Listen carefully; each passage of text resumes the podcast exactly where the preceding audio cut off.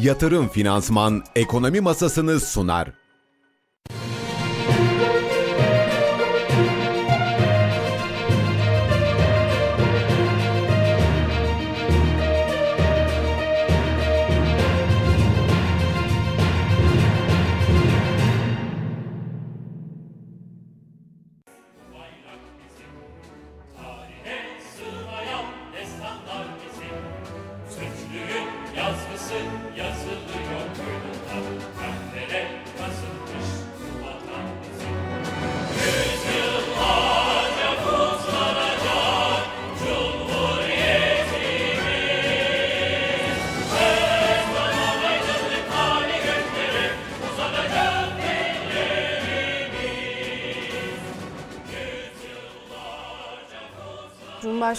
İletişim Başkanı Altun'dan e, paylaşım yapıldı. 1200 dronla gerçekleştirilen ışık gösterilisine ilişkin görüntüleri ekranlarınıza verdik.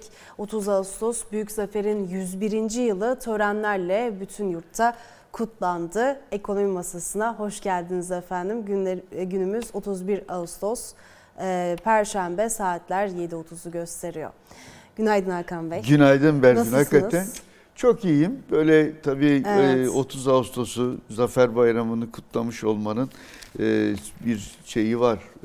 insanda bir gururu var. Evet. Kızlarımız da daha doğrusu Türk kadın milli voleybol takımımız İkinci, yarı finale de çıktı. Evet, Polonya'yı da 3-0 mağlup ederek. Ondan dolayı da evet. mutluyuz. Ama 30 Ağustos tabii Hakikaten e, bu gösteri de çok güzel olmuş.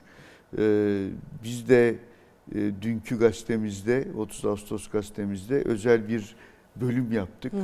Yerli ve milli savunma sanayini hı hı. E, ele aldık. Orada e, Faruk Türkoğlu'nun güzel bir yazısı var. E, savunma sanayisinin başarısını sağlayan 5 faktöre değiniyor. E, bence aynı zamanda e, böyle yeni başarılara, yeni zaferlere doğru gitmek isteyen Türk sanayisinin, Türk hı hı. E, ekonomisinin, Türkiye ekonomisinin e, bence mutlaka dikkate alması gereken bir konu diye düşünüyorum. Bir tanesi bu beş faktörü belki daha sonra bunu detaylandırarak da konuşuruz ama e, ben başlıkları vermekle yetineyim. Tabii. Biri süreklilik, bir diğeri odaklanma, bir üçüncüsü sağlam bilimsel temel, dördüncüsü devletin aktif desteği, beş özellik. Hı hı. Bütün bunların bir araya gelmesi e, zannediyorum dünyada da bu tartışmalar var. Şimdi e, devletin bu konularda nasıl bir rol oynayacağı biraz tartışılıyor. Hı. Ama e, giderek e, anlaşılan tartışmalar aktif bir rol vermeye doğru da devlete gidiyor. Özellikle e, ülkelerin ekonomisini farklı alanlara, daha teknolojik alanlara yönlendirme çabası içerisinde. Detaylandırırız evet. sonra ama yani 30 Ağustos deyince savunma sanayini ve son dönemdeki gelişmeleri de atlamamak lazım. Ee, Faruk şimdi... Türkoğlu da çok güzel bir yazı yazmış. Evet. Başarıyı sağlayan 5 faktörü. Siz de savunma sanayi deyince dün iki gazetemizde yine Deniz Bilge'nin bir haberi vardı. Ben de oradan rakamları da aktarmak istiyorum. Ardından güne başlarken geçeriz. 750 e, projenin yürütüldüğü sektörde 2000'e yakın firma yer alıyor. Geçen yıl 4,4 milyar dolarlık ihracat gerçekleştiren sektörün 2023 hedefi 6 milyar dolar. Bu rakamı da böyle bir aktarmak evet. istedim. Şimdi Anketimizi önce bir aktaralım. Ee, bugünün en önemli verisi Türkiye'nin ikinci çeyrek büyüme rakamları. Biz de buna ilişkin bir e, anket hazırladık. Türkiye'nin ikinci çeyrek büyüme performansı ne olur diye sorduk.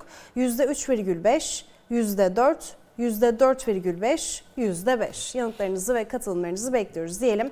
Hemen güne başlarken... Saat 10'da açıklanacak Saat 10'da bugün açıklanacak Peki. veriler gözümüz kulağımız o tarafta olacak. Hemen güne başlarken de sohbetimizi başlatalım. Memur zammı için gözler kamu görevlileri hakem kurulunda. Kurul bugün son toplantı için bir araya gelecek. Milyonlarca kişiyi ilgilendiren 2024-2025 zam oranları belli olacak. Türkiye'nin ikinci çeyrek büyüme performansı bugün açıklanacak. Ekonomik aktivitede ilk çeyrekte depreme rağmen görülen canlı seyrin ikinci çeyrekte seçim öncesi tüketime dayalı teşvik politikaları nedeniyle devam etmesi bekleniyor. Piyasa anketlerinde beklentiler %3,5 ile 4 arasında değişiyor. İkinci el araç ve gayrimenkul satışına düzenleme geldi. Düzenleme resmi gazetede yayımlandı. Düzenleme ile sahte hesaplar üzerinden ilan verilmesinin önüne geçilecek.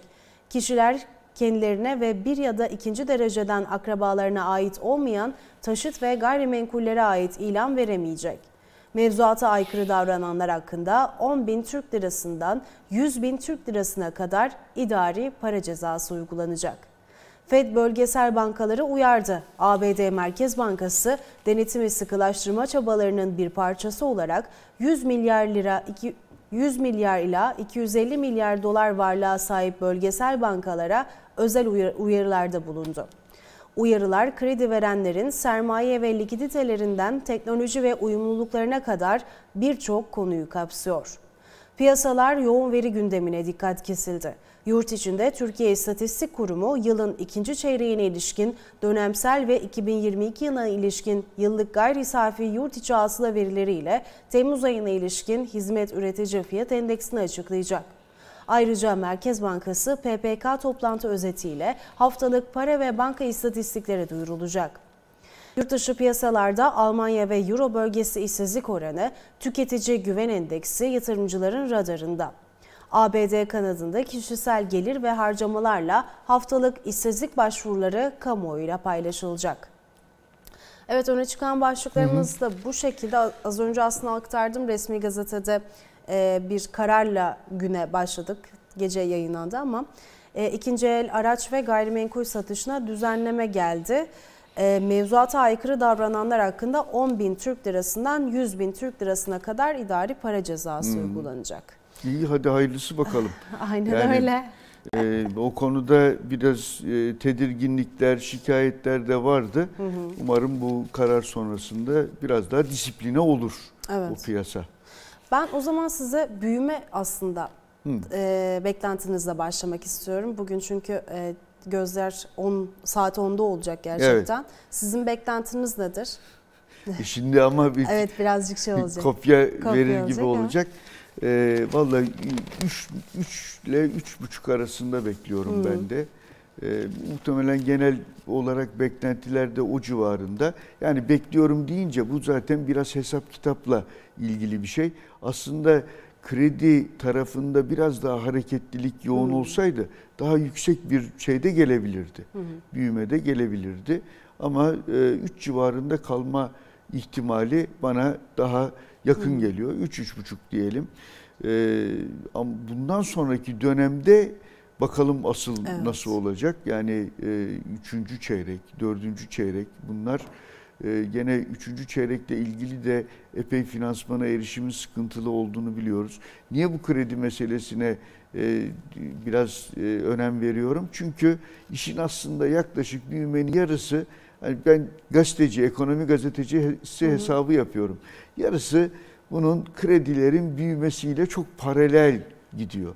Yani krediler büyüyorsa, artıyorsa e, ekonomide büyüme daha yüksek oluyor. Hı hı. Ama şu sıralarda kredi büyümelerinde sıkıntılar var. Evet. Biliyorsun sen de evet. söyledin BDDK son iki yılın BDDK verilerine göre son iki yılın e, diplerindeydi kredi artışı. Hı hı. Şimdi bundan sonra tekrar bir yukarıya çıkma ihtimali var. En azından işte ihracat paketi geliyor.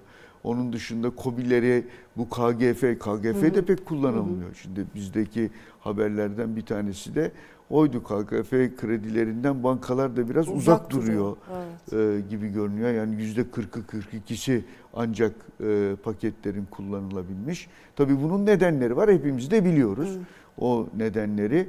E, oralarda bir açılma olursa belki hı. dördüncü çeyrek tekrar bir toparlanma emaresi gösterebilir. Ama zaten hükümet de, ekonomi yönetimi de ya da diyelim ki ekonominin ekonomi yönetiminin bugünkü hı hı. yapısı biraz e, eko, ekonomide hani soğuma demeyelim ama bir yavaşlama, bir e, daralma, e, biraz hafif böyle sağdan soldan biraz e, fitleştirme ihtiyacı içerisinde gibi görünüyor. Çünkü işte e, cari açık malum, e, ithalat çok artarsa e, bu sefer e, içeride e, işte kur ihtiyacı, evet. döviz ihtiyacı yükseliyor. E, bütün bunlar tabii ikinci yarıyı birinci yarıdan biraz daha farklı bir havaya sokacak gibi büyüme açısından bir daha yavaş büyüme rakamları oluşacak gibi evet. görünüyor. Siz hazır e, değinmişken 12 aylık dış ticaret açığı 120 milyar doların üstünde onu da hemen hatırlatalım. Temmuz'da dış ticaret açığı bir önceki yılın aynı ayına göre %14,2 artarak 12,22 milyar dolara yükseldi. 12 aylık açıksa 120 milyar doları aştı. E, ihracat Temmuz'da bir önceki yılın aynı ayına göre %8,3 artarak 20,08 milyar dolar, ithalat %10,5 artarak 32,3 milyar dolar olarak gerçekleşti. Bu rakamları da hatırlatalım. Hatırlatmış olalım. Aynen öyle. Şimdi e, Canan Sakarya hazırmış bugün. E, ilk sayfadan onun e, Canan Sakarya'nın da haberi yer buldu. OVP gelecek hafta açıklanıyor şeklinde. Bakalım ayrıntılar neler? Hemen merhaba diyelim. Ekonomi Gazetesi yazarı Canan Sakarya günaydın. Hoş geldiniz yayınımıza. Sözü size bırakalım. Günaydın, iyi yayınlar diliyorum. Evet, orta vadeli programın gelecek hafta açıklanması bekleniyor. Ee, geçtiğimiz gün, salı günü Ekonomi Koordinasyon Kurulu toplanmıştı. Ee, orada tekrar bir e, orta vadeli program e, bakanlar bakanlar da vardı. Tekrardan ele alındı. E, hedefler, beklentiler tekrar gözden geçirildi. Pazartesi günü kabinenin toplanması bekleniyor. Kabinede son bir sunum yapılacak ve ele alınacak görüş ve değerlendirmelerin ardından da gelecek hafta içerisinde bir gün orta vadeli programın açıklanması planlanıyor. AK Parti kaynaklarından yansıyan bilgi bu şekilde. Ee, zaten üç temel ayak üzerine oturduğunu Cevdet Yılmaz e, çeşitli defalar e, dile getirmişti. Para politikası, maliye politikası ve yapısal reformlar olmak üzere e, yapılacak bir takım hem bu yılın hem de önümüzdeki döneme ilişkin makroekonomik hedefler ve yapısal reformlar güncellemeye gidilecek. Ee, daha sonra e, işte Türkiye'nin 3 yıllık yol haritası ortaya çıkacak. Bu çerçevede Cevdet Yılmaz'ın da zaten görüşmeleri olmuştu. Ağustos ayında yoğun bir trafik gerçekleştirdi. İki kez iş dünyasıyla bir araya geldi. Finans kesimiyle bir araya geldi. Sendikalarla, işçi kesimiyle e, dinledi. Ayrıca en sonunda işte geçtiğimiz hafta e, bu haftanın başındaydı. Tarım kesimiyle bir araya geldi. Buradan gelen, bu kesimlerden, her kesimden gelen e, görüş, öneri ve beklentiler de dikkate alınarak orta vadeli program kaleme alınmış görünüyor. Haftaya da açıklanınca tüm detaylar, hedefler e, ortaya çıkacak. Cevdet Yılmaz da daha öngörülebilir bir sürece gireceğiz demişti. E, bu şekilde bir yol haritası ortaya çıkacak. Memur maaşlarında da sona geldik galiba evet. değil mi? Artık karar alınacak gibi görünüyor. Evet artık e, başka gün kalmadı. Bugün son gün 1 Ağustos'ta başlamıştı. 31 Ağustos'ta bitiyor takvim. Yani önceden salı günü bitermiş gibi bir beklenti oluşmuştu. Hani karar açıklanacak diye hatta basın da o yönde hazırlığını yapmıştı. Ama e, o günde anlaşma sağlanmadı. Dışarıya yansıyan bilgilere göre sanki revizyon yapılmayacak gibi 15 artı 10'du 2024 için. 2025 için de 6 artı 5'te. Ee, ama tabii bugün onda toplanacaklar. Sayıştay e, Başkanı'nın başkanlığında toplanıyor. Orada toplantı yapılacak. Onda e, öğleden sonra muhtemelen e, çıkar bir sonuç. Yani revize edilecek mi, ne kadar verilecek yoksa aynen mi geçecek? Bunları öğleden sonra netleşmiş olacak. Ama bayağı bir çetin pazarlık sürmüş görünüyor. Ama yine yansıyan bilgilere göre kira yardımıdır, evlilik yardımıdır. Bunlar da kabul görmemiş diye e, kulislere yansıyan bilgiler var. Bakalım. Bakalım. Ne yani hem e, büyüme rakamları açıklanıyor saat 10'da bugün hem de memurlarla ilgili Başka hakem heyeti kalmadı. oturuma Son başlıyor. Evet. Öğlen gibi de haberini alacağız. Peki.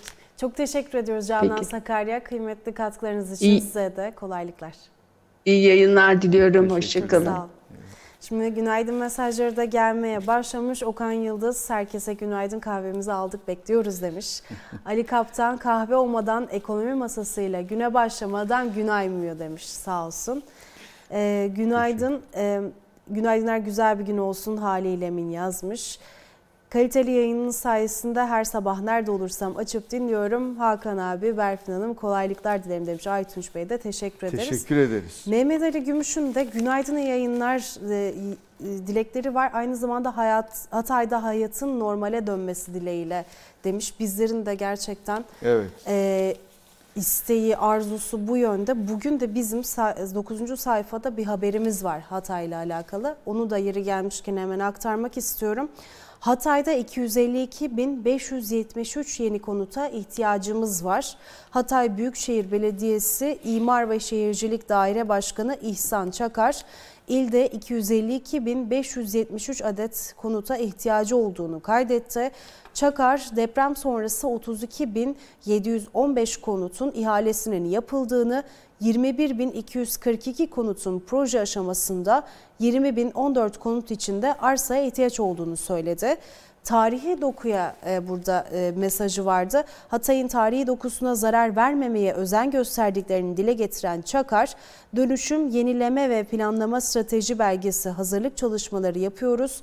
Hatay'ın tarihi dokusuna zarar vermeden yeniden planlama konusunda çalışıyoruz dedi. Evet. Valla e, biz de cumartesi günü bu cumartesi Kahramanmaraş'ta olacağız. Orada hı hı ki gelişmeleri edinmeye çalışacağız. Onları da haftaya paylaşırız. Evet. Hatay'dan da daha fazla bilgi paylaşmaya çalışalım. Bütün bölgeden aslında. Çünkü deprem bölgesini bizim çok yakından takip etmemiz ve onu aktarmaya devam etmemiz evet. gerekiyor. Ekonomi masasının işlerinden biri bu mutlaka olmalı. Oradan bilgiler aktarmaya da devam Hı. edeceğiz. Evet. Şimdi e, piyasalara dönersek Merkez Bankası Başkanı Gaye Erkan'ın e, Ekim'de vekillere sunum yapması bekleniyor. Hı hı. O haberi de hemen aktaralım. 1 Ekim'de açılacak olan meclisin ekonomi ağırlıklı bir gündemle çalışmalarına başlaması beklenirken Merkez Bankası Başkanı Hafize Gaye Erkan'ın Ekim ayının ikinci haftasında Meclis Plan Bütçe Komisyonu'na sunum yapması bekleniyor. Enflasyon raporu toplantısında yol haritasını kamuoyuyla paylaşılan Erkan'ın küresel gelişmeler, Türkiye ekonomisi, enflasyon ve para politikası çerçevesinde kapsamlı bir sunum yapması bekleniyor. Haziran ayında başlatılan parasal sıkılaştırma süreci Merkez Bankası'nın kur korumalı mevduattan çıkış planı, KKM'nin bütçe yükü de toplantının gündeminin öne çıkan başlıklarını oluşturacakmış. Evet. Ben de e, şimdi bu vesileyle e, Fatih Özatay ekonomide ufuk evet. turu köşesinde e, ekonomi gazetesinde. Yel değirmenleriyle savaşın. Evet, yel değirmenleriyle savaşın anlamsızlığı diye bir evet. e, başlıklı bir yazı kaleme aldı.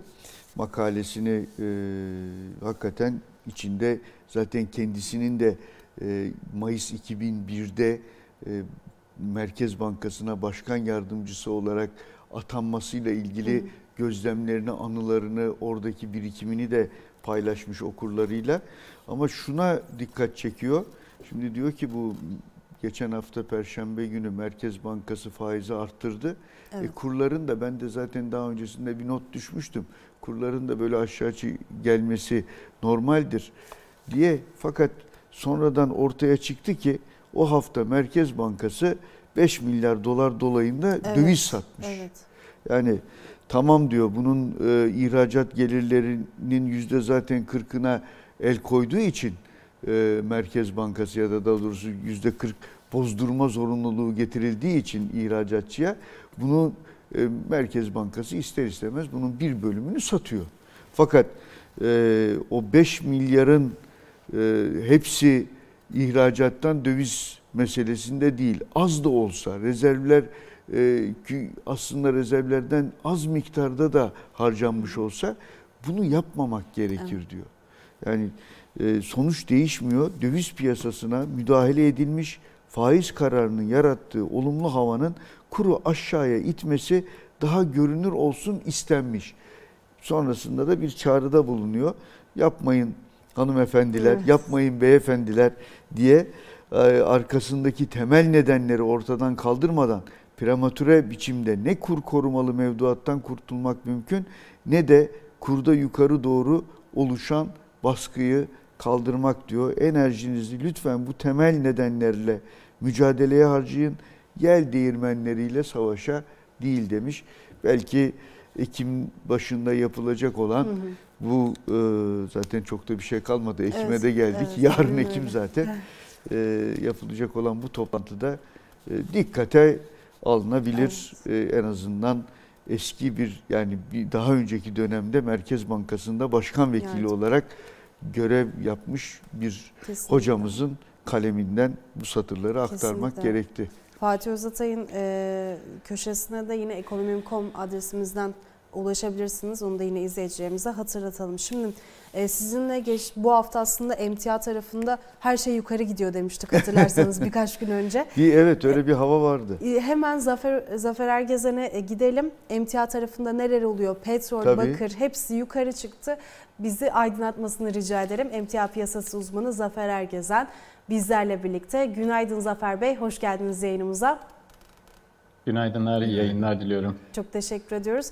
E, emtia tarafında haber akışları oldukça yoğun. E, şimdi petrolle başlamak istiyorum ben aslında. E, ABD stoklarındaki düşüş, e, düştüğüne dair işaretler ve Çin'den gelen yine e, zayıf ekonomik veriler sanıyorum petrol fiyatlarını da baskılamış gibi gözüküyor. Petroldeki grafiği siz nasıl değerlendirirsiniz? Tabii yani petrolde aslında e, sene başından beri olan kurgu aynı şekilde devam ediyor. Yani yatay bir kanal var. Bu yatay kanal içerisinde devam ediyor. Peki neden bir yatay bir kanal var? Çünkü bir tarafta OPEC e, ülkeleri, OPEC Plus ülkeleri e, arzı azaltarak petrol fiyatlarını yüksek tutmaya çalışırken diğer taraftan da resesyon endişeleri var. Resesyon baskısı var. Son dönemde sizin de belirttiğiniz gibi özellikle Çin tarafında zayıf zayıf gelen veriler var. E, bu da petrol fiyatlarını baskılıyor. Neden baskılıyor peki? Çünkü Çin dünyanın en büyük petrol ithalatçılarından yani petrol talebini en fazla oluşturan ülkelerden bir tanesi. E bu da talep tarafında zayıflığın e, yaşanmasına neden oluyor ki e, sadece Çin değil tabii bu Avrupa tarafında da zayıflayan veriler var. Özellikle Almanya tarafındaki Avrupa'nın en büyük ekonomisi diyoruz. Bu ekonomide e, yavaşlama sinyalleri var. E, bir, bir miktar güçlü kalan sadece Amerika tarafıydı. Bu da petrol talebini e, azaltan unsurlardan bir tanesi. E, 85-87 bandının Brent petrol üzerinde zaten üst bir band olduğunu konuşuyorduk. Buraya kadar geldi. Ama tabii e, aşağı giderken de 70-72 bandın altında kalmakta oldukça zorlanıyor. Çünkü OPEC ülkeleri arzı azaltarak veya arzı azaltacağı mesajları vererek petrol fiyatlarının bu, bu fiyatların üzerine tekrar 80 dolar seviyelerinin üzerine çıkmasına yol açıyor. Bu bir süre daha devam edecektir diye düşünüyorum. E, çünkü şu anda dengeleri değiştirecek nokta çok fazla yok. Talep yavaşlamaya devam ediyor. Havacılık sektörü çok güçlü gitmesine rağmen aslında fiyatlarda toparlanmayı görmüyoruz. Bunun altını çizmek lazım. Resesyon fiyatlamaları tam olarak petrolde yaşanmadı. Buna OPEC Plus ülkeleri izin vermedi. E, bu, bu zamana kadar vermedilerse bundan sonra da verecekler gibi gözükmüyor. Bir süre daha sanki bu yatay bandın içerisinde e, devam edeceğiz gibi. Teknik olarak bakacak olursak teknik olarak da tepe seviyeli yani yatay bandın üst seviyelerine oldukça yakınız. 87 geçilmeden ben e, Brent petrol üzerinde veya petrol fiyatları üzerinde yukarı yönlü pozisyon yatırımcıların alacağını çok fazla düşünmüyorum. Bu 87 seviyeleri satış fırsatı olarak kullanılacaktır. 75 seviyesinin altına geldiği zaman da alım fırsatı olarak kullanılacaktır. Bu parametreler değişmediği sürece ben çok bir farklılaşma beklemiyorum petrol tarafında. Bir ara 87'yi geçmişti ama demek ki e, şimdi bu yeni e, beklenti bu yöne kaydı değil mi? Yani doks, siz 90'ı bu sene bulması ihtimalini ne kadar görüyorsunuz Zafer Bey? Şimdi şu anki şey şu anki durumda çok fazla açıkçası 90 seviyesini görünmesini ben çok fazla beklemiyorum. Yani 87 seviyesi ki 87 seviyesinin üzerine çıktı ama çok kısa bir süre kaldı orada 87 30'lara kadar gitti. Ama bu seviyenin üzerinde kalıcı olabilmesi için e, bir miktar daha parametrelerde değişkenlik lazım. E, neresi olur? Eğer burada e, yukarıda 87,5 seviyesinin üzerinde kalıcı bir Brent petrol görürsek yukarı yönlü alıcıların oldukça güçlendiğini görebiliriz. Peki değişken ne olabilir burada diyecek olursak birincisi e, Fed tarafında faiz indirimlerinin konuşulmaya başlaması tüm varlık fiyatlarını yukarı çekmeye başlayacaktır zaten. Petrol de olumlu etkilenecektir burada. Diğer bir nokta da Almanya, Amerika çok fazla etkilemez ama Çin tarafında beklentilerden iyi gelecek ekonomik veriler ve iyileşme e, beklentileri yani en kötünün görüldüğü fiyatlaması burada e, petrol fiyatlarında hızlı bir toparlanmaya yol açabilir ama şimdilik öyle bir görünüm de yok. Şunu da altını çizelim yani petrol fiyatlarını burada konuşuyoruz ama hem OPEC ülkeleri e, petrol arzını azalttı hem de Rusya-Ukrayna savaşı ile önemli bir risk primi de vardı. Yani bütün bunlara rağmen e, baktığımız zaman petrol fiyatları yukarı gitmekte zorlanıyordu. Ama tabii artık resesyonun sonuna doğru yani resesyon fiyatlamalarının sonuna doğru gelmiş durumdayız. Artık bundan sonra aşağı risklerin bir miktar daha azaldığı ama yatay kanalın daha e, ön plana çıkacağı bir dönem diyebilirim petrol tarafında. Peki e, benim bir de Bakır'a ilişkin de sorun var. Şimdi ABD dolarının zayıflaması ve yine Çin sanıyorum bakır fiyatları için önemli bir faktör. E, bakır'da da e, biraz fiyatların yükselmesine sebep oldu. Bakır'a ilişkin siz nasıl bir grafik çizersiniz? Ya bakır tarafında e, orta ve uzun vadeli bakacak olursak buraların önemli bir e, fırsat verdiğini söyleyebiliriz. Neden peki bakır fiyatlarında önemli bir fırsat diyoruz? Çünkü e, son dönemde e, talep tarafının ağır bastığı, talep tarafının öne çıktığı nadir emtialardan bir tanesi bakır. Yani tüm emtialarda düşüş yaşanırken bakırdaki düşüş nispeten daha azdı ve fiziki talebinin yüksek olduğunu görüyorduk. Peki neden fiziki talebi yüksekti? Çünkü bir yenilenebilir enerji olan yapılan büyük yatırımlar bu sadece Türkiye tarafında değil e, küresel anlamda çok ciddi yatırımlar var ve bunun etkisini bakırda da görüyoruz. Bakır talebinde de görüyoruz. Bir diğeri de elektrikli araçlar. Elektrikli araçları olan talep de bakır talebinin artışına yol açmıştı ve bundan dolayı da yayınlanan raporlarda da zaten bakır talebinin önümüzdeki dönemde artmaya devam edeceği beklentisi vardı.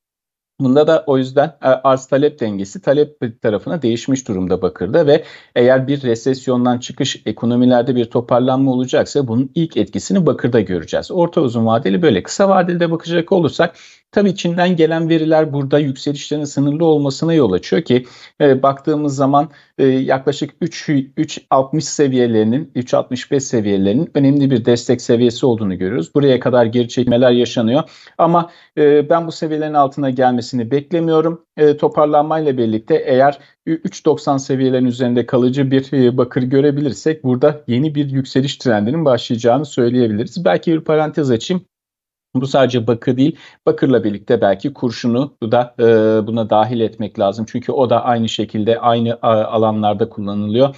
Belki nikel ki çok fazla değer kaybetmişti bu sene başında. Belki o da e, bunlara eşlik edebilir. Bu emtialar yani yenilenebilir enerji ve e, elektrikli araçlarda kullanılan emtialar önümüzdeki dönemde e, resesyondan çıkışın ilk fiyatlamalarının olacağı emtia grubu diyebiliriz.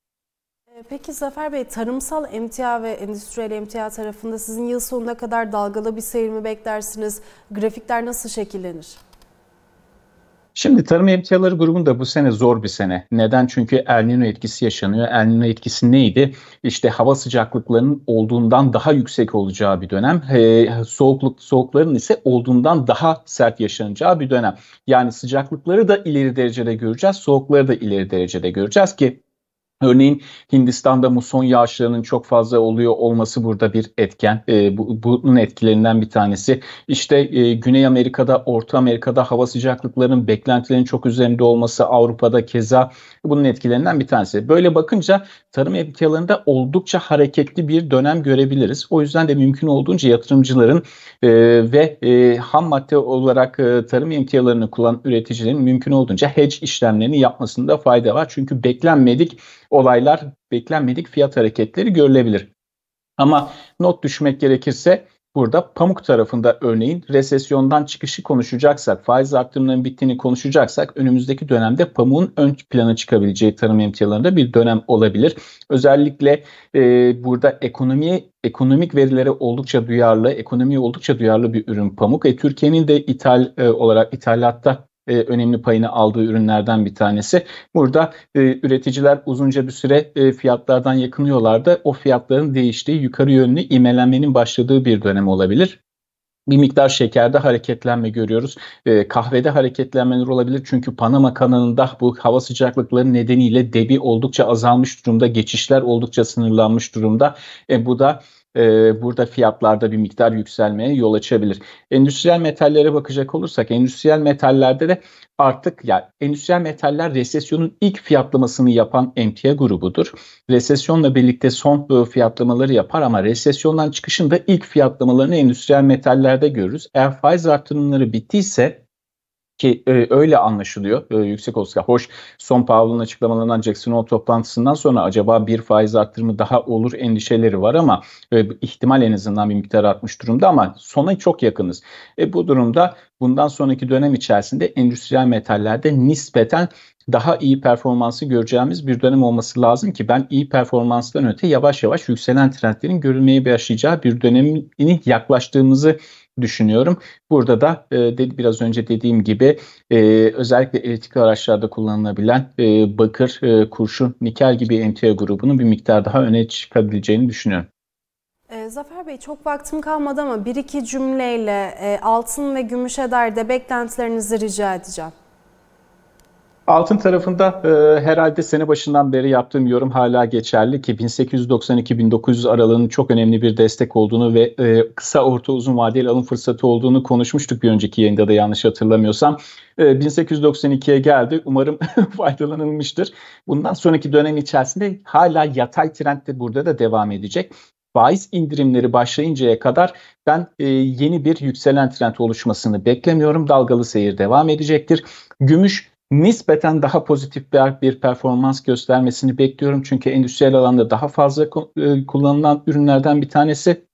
Resesyondan çıkışla beraber e, burada gümüşün altın gümüş rasyosunun gümüş lehine değişeceğini ve gümüşün performansının önümüzdeki dönemde altına göre nispeten daha iyi olmasını bekliyorum. Burada e, bir süre daha yükselişler görebiliriz ama kısa vadede 1950 seviyesi e, altında direnç. Gümüş tarafına baktığımız zaman onda da 24 e, buçuk seviyelerine kadar geldi. Onda da 25-20 seviyelerine kadar bir yükseliş görülse şaşırtmaz. Ama ben dediğim gibi kıymetli metallerde hala dalgalı seyir bekliyorum ama gümüşün performansının nispeten altına göre daha iyi olacağı bir dönemdeyiz. Eğer endüstriyel metallerde bir resesyondan çıkış fiyatlaması görürsek kıymetli metaller grubunda paladyumla platinin de dikkate alınması gerektiğini düşünüyorum. Çünkü çok kötü bir performans göstermişlerdi. Resesyon fiyatlamaları burada çok etkili olmuştu. Altın ve gümüşten çok daha fazla. Bunlar nispeten belki kısa vadeli çok beklenmedik hareketler gösterebilirler. Burada e, ters pozisyonda olan yatırımcıların da dikkatli olmasında fayda var diyebilirim. Çok teşekkür ediyoruz kıymetli katkılarınız için Zafer Bey. Çok sağ olun. Ağzınıza sağlık. Rica ederim. Yayınlar diliyorum. Teşekkür ediyoruz. Kolaylıklar, iyi günler olsun. uzmanı Zafer Ergezen bizlerle birlikteydi. Emtia tarafını hiçbir soru işareti bırakmadı sağ olsun. E, bütün sorularımızı yanıtladı. Demek Şimdi, yatay yatay aynen olacak. Öyle. Altın Petrolde öyle de 87. 87 kerteriz noktası evet. gibi. 87 uçun üzerine Aynen. doğru gittiği zaman yukarıya doğru evet. gitme ihtimali artacak Varmış. gibi görünüyor. Biz anladıklarımızı tekrarlıyoruz. Aynen, evet, aynen öyle. Evet. Gümüş tarafında biraz daha olumlu bir performans bekliyor sanki Zafer Bey. Pamukta öne çıkacak dedi. Tarımsal evet. e, emtialarda fiyatlar yukarı pamuk doğru öne, ivmelenebilir pamuk dedi. öne çıkacak da pamuk değer kaybedip duruyor vallahi. Evet. Pamuğa dair bir Sıkıntılı. haberim var aslında ama Tamam. önce bir haber, e, VTR'ye gidelim. VTR'nin ardından Pamuk'la devam edelim. Tamam olur peki tabii ki. Teknofest Cumhuriyet'in 100. yılında Ankara'da teknoloji ve bilim meraklarına kapılarını açtı. Açılışta konuşan Sanayi ve Teknoloji Bakanı Mehmet Fatih Kacır, milli teknoloji hamlesi katma değer üreten rekabet gücü yüksek Türkiye demektir ifadesini kullandı. Haberi izliyoruz. Haberin ardından ekonomi masası ikinci dilimle devam ediyor. Milli teknoloji hamlesi tam bağımsız Türkiye demektir. Milli teknoloji hamlesi katma değer üreten, rekabet gücü yüksek Türkiye demektir. Milli teknoloji hamlesi savaş paradigmasını değiştiren Türk sihalarıdır. Küresel marka olma iddiasıyla yola çıkan Türkiye'nin otomobilidir. TCK Anadolu'dur, Hürkuş'tur, Atak'tır, Anka'dır, Bayraktar'dır, Akıncı'dır, Kızıl Elma'dır. Milli teknoloji hamlesi Teknofest kuşağıdır. Bu yoldan artık dönmek yok. Bu yolda durmak, duraksamak yok. Biliyoruz ki bizlerin başarıları Bakü'den Lefkoşa'ya, Taşkent'ten Astana'ya kardeşlerimizin iftihar kaynağıdır. Biliyoruz ki Türkiye başardıkça dünya mazlumlarının umutları kuvvet bulmaktadır. Sevgili gençler, sizi kalıplara hapsetmeye çalışanlara inat, kendi yolunuzu çizmeyi, kendi yolunuzdan gitmeyi tercih ettiniz. Sizi yapamazsın, başaramazsın diyerek durdurmak isteyenlere inat, yola çıkmayı, yolda olmayı tercih ettiniz. Durmadınız, yılmaz, yılmadınız, pes etmediniz. Sadece projelerinizle değil, bizzat bu iradenizle, iddianızla kendinizi, kişiliğinizi inşa ettiniz. Biz sizinle yol arkadaşı olmaktan gurur duyuyoruz. Sizin yollarınızdaki taşları kaldırmaktan mutluluk duyuyoruz. Biliyoruz ki nasıl 20 yıl öncesinde hayal dahi edilemeyecek başarıları Allah bizlere nasip ettiyse sizlerin gayretleri, alın teriniz, akıl teriniz bizleri bugün hayalini kuramayacağımız neticelere taşıyacak. Yatırım Finansman'ın sunduğu ekonomi masası devam edecek.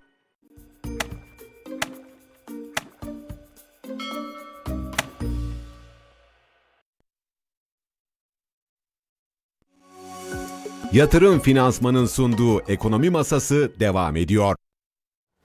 Evet ekonomi masası kaldığı yerden tüm hızıyla devam ediyor. Ee, hemen sürdürülebilirlik sözlüğünde bugün ne var isterseniz ona bakalım evet, Hakan Bey. Evet bizim Baymak'ta sürdürülebilirlik evet. sözlüğüne. Ee, ekolojik piramit neymiş hemen söylüyorum. Basit besin zincirleri sistemine bağlı bir grafiksel sunum eko, ekolojik piramitler birden fazla ekosistemdeki çeşitli organizmaların besin kalıplarını gösteriyormuş. Evet. Yeni bir kelime öğrendik. Ekolojik yine. piramit. Evet. Aklımıza yazalım Aynen. bunu. Şey herhalde yazalım. bu ekosistemlerdeki aslında bakacak olursan Besin tüm canlıların bir şeyi var. Yani onu hmm. e, hatırlıyoruz aslında. Ha, evet. Biliyorsun yani son, evet, evet. sonuçta her şey bir şeyle evet. besleniyor. Evet. Bunun üstünde de galiba maalesef Biz insan yer alıyor. ee, onun için çok çok da tüketiyoruz. Belki buna da dikkat çeken. Ama evet. tabii ki o e, piramit içindeki tüm canlılar da birbirleriyle hmm. bir enerji piramidi hmm. bakımından da bir ilişki içerisindeler. Evet. E, bu tarafına da belki bir başka seferde ya sürdürülebilirlik sözlüğünde ya da evet. başka vesileyle değinmekte Değiniriz fayda tekrar. var. Çünkü evet. burada e, kritik sözcüklerden bir tanesi enerji. Kesinlikle. Her hepimiz enerji harcıyoruz değil mi? Sonuç itibariyle bir şeyleri yaparken olumlu olumsuz ne yaparsak yapalım enerjiye ihtiyacımız var. İktisatın da var. Aa, Ekonominin de var. Aynen. Ekonominin enerjisi ne? Para. Para. Aynen öyle gerçekten. Ekolojik piramit. Ekolojik piramit. Hafızalarımızda kalsın. Bunu da e, aklımızın bir köşesine yazdık. Şimdi günaydın mesajları geliyor. Onur Şen, Onur Şen Brüksel'den selamlar demiş. Erdem Köze günaydın yazmış. Şahap Fırat günaydın demiş. Seçkin Özen günaydın mesajlarını iletmişler. Atilla Partal, iyi yayınlar. Bizi nasıl bir ekonomik holik yaptığınız için teşekkürler. Hakan Bey'in ifadesiyle ağzınıza ve aklınıza sağlık demiş. Çok Eyvallah sağ olsun. Ediyoruz. Kendisinin de öyle. Gerçekten e, sizler için yani böyle e, çok çalışıyoruz. Umarız faydalı Çalış, oluyoruz. Çalışmaya gerçekten. devam ediyoruz. Notları, güne hazır olmaları için. Kesinlikle Çünkü güne hazır hazırlık, olmaları hazırlık, için. Bu rekabet ortamında çok evet. önemli. Ekonomide ekonomide de her şey rekabete dayalı olarak gelişiyor. Evet. Sevsek de sevmesek de maalesef evet. öyle. Gerçeklerle kavga edilmiyor. Ama o rekabete de hazır olmak evet. gerekiyor. Şimdi birazdan Emre Hoca'ya evet. bağlanırız. Emre Hoca'ya bağlandığımız zaman o zaten lastik ayakkabılarını giyip hı hı. diğerine göre daha hızlı koşmayı düşünen aslandan kaçan kişiyi anlatır. Evet anlatır dinleriz. Haliyle de e, teşekkür ederim. ki güzel motivasyon verici bir mesajı olmuş benim için de sağ olsun. Hali Hanımcığımız e, selamlarımızı gönderiyoruz. Şimdi e, Maruf Uzcugi bizleri bekliyor. Bir Ankara'ya gidelim hemen e, gidelim. ikinci dilimde. Ekonomi Gazetesi Ankara temsilcisi Maruf Uzcugil bizlerle birlikte. Günaydın Maruf Bey, hoş geldiniz yayınımıza. Günaydın, hoş bulduk. Şimdi e, Ankara günlüğünde bu başlığınız bugün IMF gözetimini gelmeye niyetli yabancı sermaye mi istiyor diye bir soru sormuşsunuz aslında. E, ayrıntıları sizden evet. rica edelim. Bu IMF meselesi Aslında, nedense evet. sürekli bir gündemde, gündemde yani. Aynen bir öyle. gidiyoruz evet. mu, geliyoruz mu? Ya, yani iki taraftan iki da taraftan, geldi. Tabii şey IMF'nin açıklaması şöyleydi. Bize bir e, hani standby ya da bir başka için bir başvuruda bulunulmadı evet. dedi galiba değil mi? Yanlış hatırlamıyorum. E, evet, evet. Şimdi tam da bu işte orta vadeli plan tamamlanmak üzere işte Merkez Bankası güçlü faiz kararı aldı öyle bir hava oluştu. İşte e, bu ihtiyati tedbirlerden yavaş yavaş kademeli olarak çıkacağını, e, KKM ile ilgili önemli e, adımlar atılacağını mesajlarını verdiği sırada birden bir IMF tartışması e, başladı. Aslında bu ben daha önce de e, vurgulamıştım. E, nereden geldiği, nasıl geldiği konusunu e, araştırıyorduk. Biraz derinine girdiğimiz zaman bunun aslında e, yabancı yatırımcılardan yani Türkiye'ye e, yatırım yapmaya niyetli, hevesli e, özellikle körfez ülkelerinin de aralarında bulunduğu yabancı e, sermaye beklentisi içinde olduğumuz ülkelerdeki yatırımcılardan kaynaklandı. E, büyük ölçüde anlaşıldı bunun. Ee, IMF tartışması tabii bir anda IMF gündeme gelince acaba yeni bir standby mı var? İşte IMF'e kredi için mi başvurdu e, hükümet gibi tartışmalar değişik boyutlarda oluyor. Bu neredeyse eş anlı olarak hem Hazine Maliye Bakanlığı hem IMF bunu yalanladılar. Yani böyle bir başvuru olmadı yok diye. Ama şöyle bir konu var. Şimdi biliyorsunuz IMF dördüncü madde kapsamında tüm üyeleriyle e, her yıl bir e, konsültasyon görüşmeleri yapıyor ve bunun e, o ülkelerle ilgili bir rapor hazırlanıp icra kuruluna sunuluyor IMF'in. E, böyle bir prosedür yıllardan beri işliyor. Zaten Türkiye 1947'den beri IMF'in üyesi, yani en eski üyelerinden bir tanesi. E, baktığımız zaman e, Körfez ülkelerindeki özellikle yani Türkiye'ye gelmeye hazır anlaşmalar yapılmış, e, ama orada e, işte bu kur korumalı mevduatla ilgili, enflasyonla ilgili, uygulanacak programla ilgili e, bir e, bunun bir çıpa etkisi yaratması için bir IMF gözetiminin olması, IMF'in bu programla ilgili görüşlerinin zaman zaman beyan edilmesi gibi talepler olduğu e, ileri sürülüyor. E, böyle baktığımız zaman e, IMF e, Eylül ayı sonunda Türkiye'ye bu dördüncü madde kapsamında e, bir heyet göndereceğini söyledi. Açıklama, bu aynı açıklamada bu da yer aldı. Maliye Bakanlığı açıklamasında da şöyle e, ince bir detay var. IMF Türkiye masasının değiştiği ve işte bu konsültasyon görüşmeleri sırasında da bu yeni yöneticilerle Türkiye ekonomi yönetiminin e, tanışmasına e, vurgu yapıldı. Bu da e, önemli bir şey. Bu zaten rutin her yıl yapılan bir şey. Yalnız bu sefer hem e, işte hep şeyi konuşuyoruz. Acaba bu hazırladığımız orta vadeli plan hani seçim öncesinde hep konuşulan e, bir e, orta vadeli enflasyonuna mücadele edecek bir istikrar programı bütün e, dünya aleme, iç dış kamuoyuna ilan edilecek bir program niteliğinde olacak mı?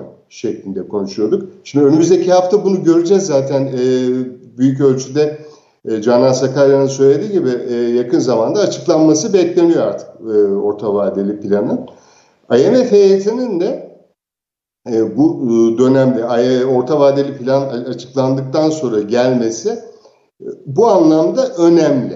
E, neden önemli? Şimdi baktığım zaman geçen yıl 14-26 Ekim tarihlerinde e, IMF heyeti yine böyle bir konsültasyon görüşmesine gelmiş. Ben baktım ne yazmışız e, geçen sene bu konuda diye.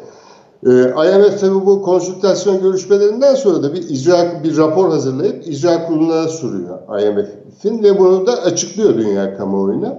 Şimdi baktığımız zaman IMF işte bugün hala konuştuğumuz konularda bir takım uyarılarda bulunmuş geçen sene. Kur korumalı mevduat, ihtiyati tedbirlerin yavaş yavaş e, azaltılması ve e, kredi e, tahsisine kamunun çok fazla karışmaması şeklinde uyarıları olmuş. Tabii Covid-19 önlemlerinin e, ile ilgili övgüleri ekonomiye olmuş. Bunu iyi yönettiğini Türkiye'nin vurgulamış.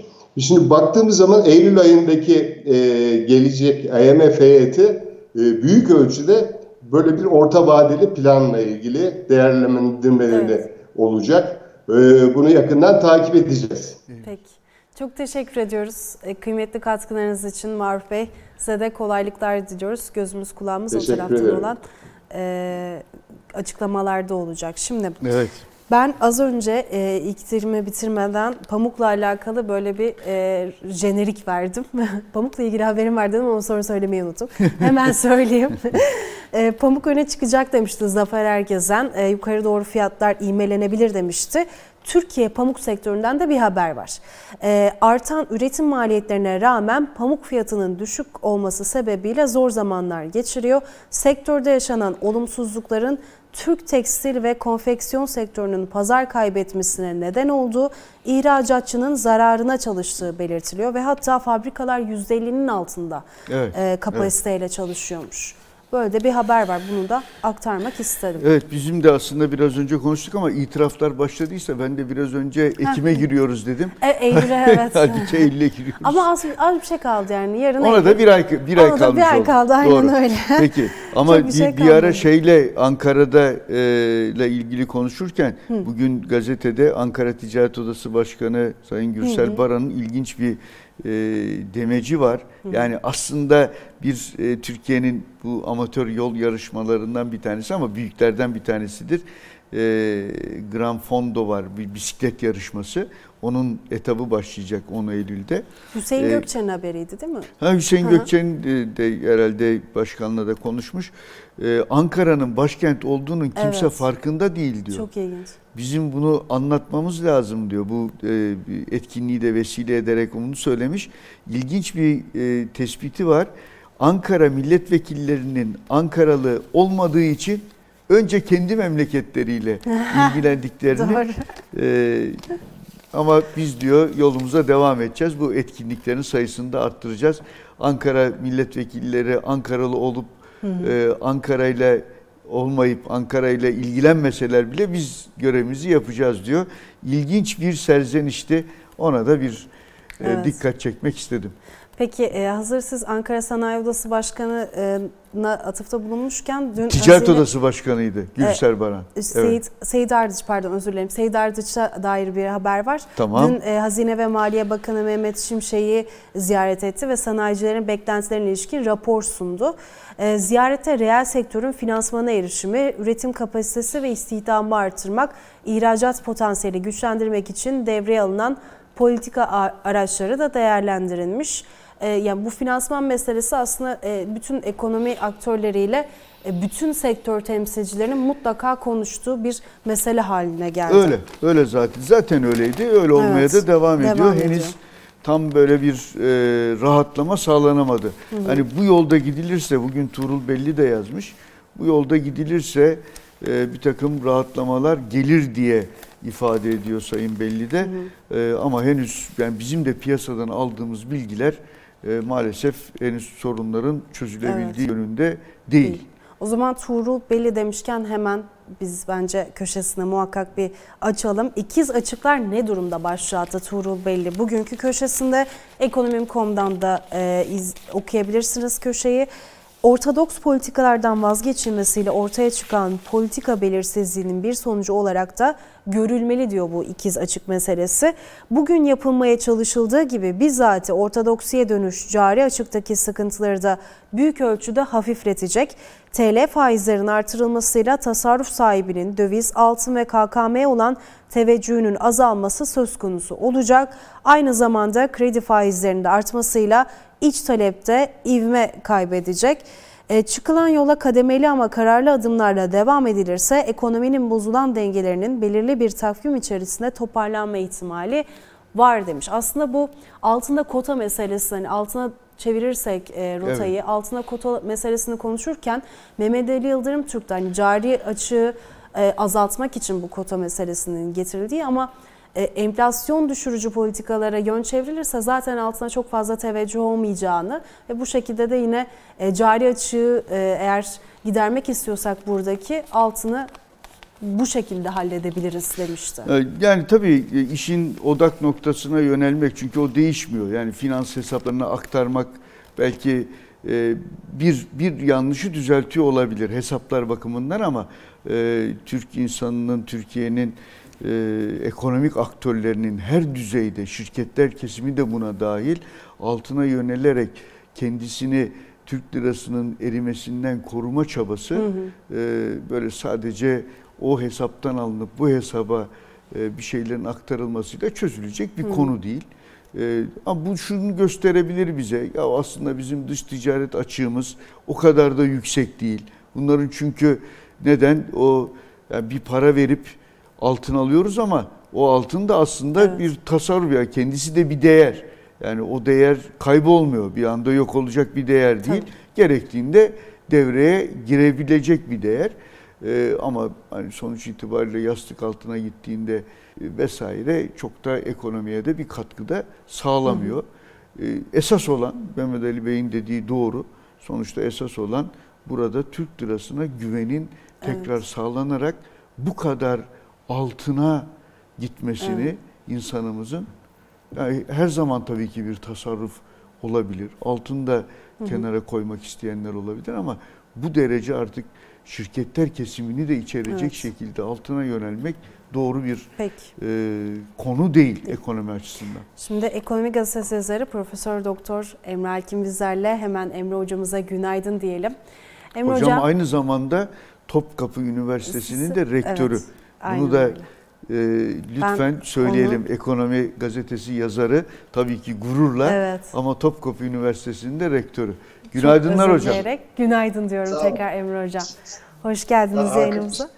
Üstad da başımızın tacıdır her zaman. O yüzden onun onun onun rütbesini e, ondan sonra şey verdi. Kendi yetenekleri, güzelliği, kalbinin temizliği, başarısı, tecrübesi o yüzden o, o bizim üstümüzde Hakan abimiz.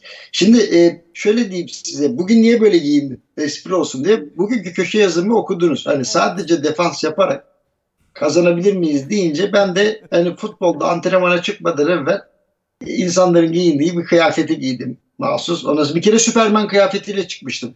Ondan sonra şaka değil. Onun videolarımda. Yani böyle birisini arıyorsanız hani böyle birisi yok. Ee, ondan sonra ekonomiyi böyle çat diye düzeltecekti. Ee, dinledim. Ee, harfiyen katılıyorum söylediklerinize. Yani e, ekonomide hani fon arz edenlerle fon talep edenler buluşamazsa elinde fazla fon bulunduranlar güzel bir iş yapmak için işletme sermayesine ihtiyaç olanları paralarını veremez ya da kaynaklarını elbette ki ekonomide bir fire etkisi yapıyor. Bu fire etkisi e, çok nasıl diyeyim size 200-300 yıldır zaten tartışılan bir konudur. Yani e, fazla tasarruf olduğu zaman yatırımlar tamamen finanse edilemiyor. Ortada düşünsenize bir atıl kaynak var ama atıl kaynak ortaya çıkmadığı için ne oluyor? Mecburen insanlar borçlanıyor. E, ciddi bir şekilde borçlanıyor, yurt dışından borçlanıyor falan diye. Şimdi bugün şunu anlatmaya çalıştım bugünkü yazımda. Herkes zannediyor ki Merkez Bankası gol atmaya çıktı diye. Hayır arkadaşlar Merkez Bankası golcü falan değil. Merkez Bankası defanstır. Yani şöyle e, hükümetler bir iktisat politikası uygularken e, onu gol ülkeye gol yedirmemek için Merkez Bankası belli önlemler alır. Çünkü risk alır ön taraf. Orta sahada hücuma çıkmıştır. Ondan sonra o da der ki biz de çıkmayalım bari.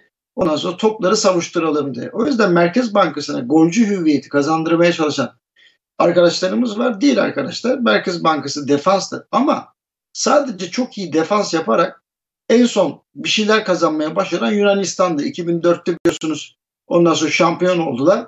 Ama berbat bir futbolla yani bir, bir daha da hiçbir şey olamadılar zaten o gördüğünüz gibi. O yüzden e, hiçbir zaman sadece defans yaparak sadece müdafaa yaparak bir ekonomiyi düzlüğe çıkarmanın mümkün olmadığını anlatmaya çalışıyorum. Zaten e, saygıdeğer köşe yazarlarımız da bundan bahsetmişler. Şimdi orta saha nedir? Orta saha çok basit. Orta saha ekonominin siyasi takımıdır. Yani bakanlarımız, bürokratlarımızdır. Bunu ben çok e, netlikle köşe yazısında anlattım.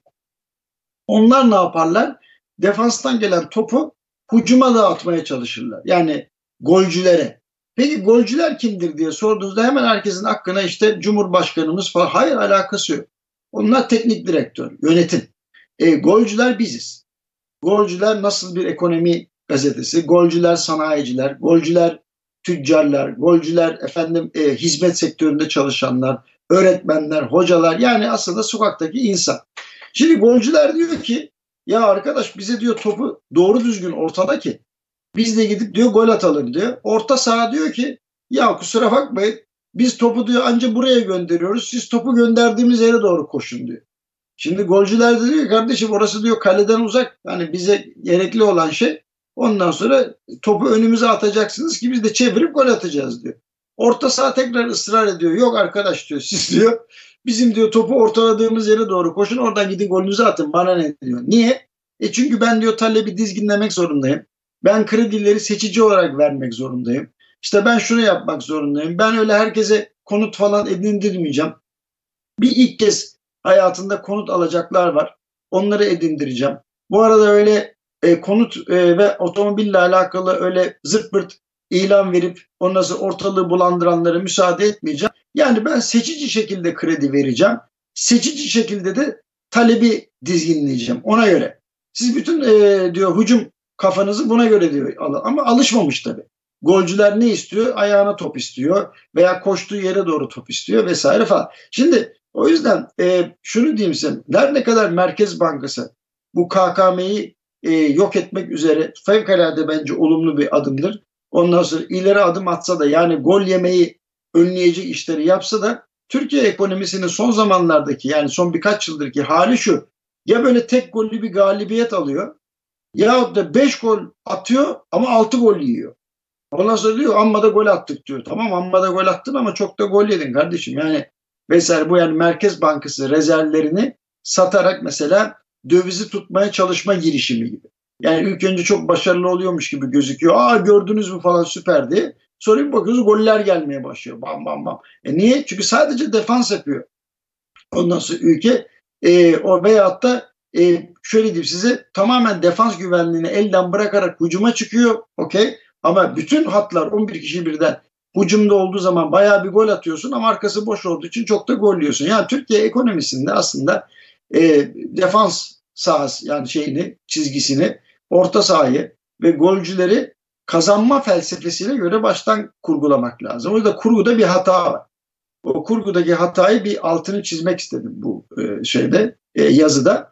E, ayrıca e, şunu da söyleyeyim. Yani teknik direktör yani hükümetimiz de yani hükümetimizin başında olan Sayın Cumhurbaşkanı da taktiği taktikte bir hata varsa şuna göre bir kurgu yapmalı diye de kendilerine bir katkıda bulunmak istedim. Mesela hür düşünce, adalet, özgürlük, eğitim vesaire gibi veya bankacılığın üzerindeki engelleri kaldırmak. Efendim serbest piyasa ya kademeli olarak geçiş Sayın Tuğrul Bey de galiba böyle bir yazı yazmış. Haklıdır. Yani e, bunları e, taktiğin içine yedirdiği zaman bir bakacak hakikaten üst üste maç kazanıyor. O yüzden önemli olan tek bir maçı kazanmak değil. E, tek tek maçları kazanmak veyahut da yeterli puanı elde edip şampiyon olmaya çalışmak ya da Türkiye Cumhuriyeti'ne yakışır bir e, seviyede ligi bitirmek. O yüzden biz sürekli olarak ligde geriye doğru düşüyoruz. Bunda neden olduğunu anlamaya çalışıyoruz. Aslında konu biraz ortodoks politikalarla efendim anortodoks politikalar meselesinden çıktı. Mesele siyasi iradede. Yani siyasi irade bundan sonra ekonomiyi kurgularken e, yapısal reform dediğimiz çok önemli.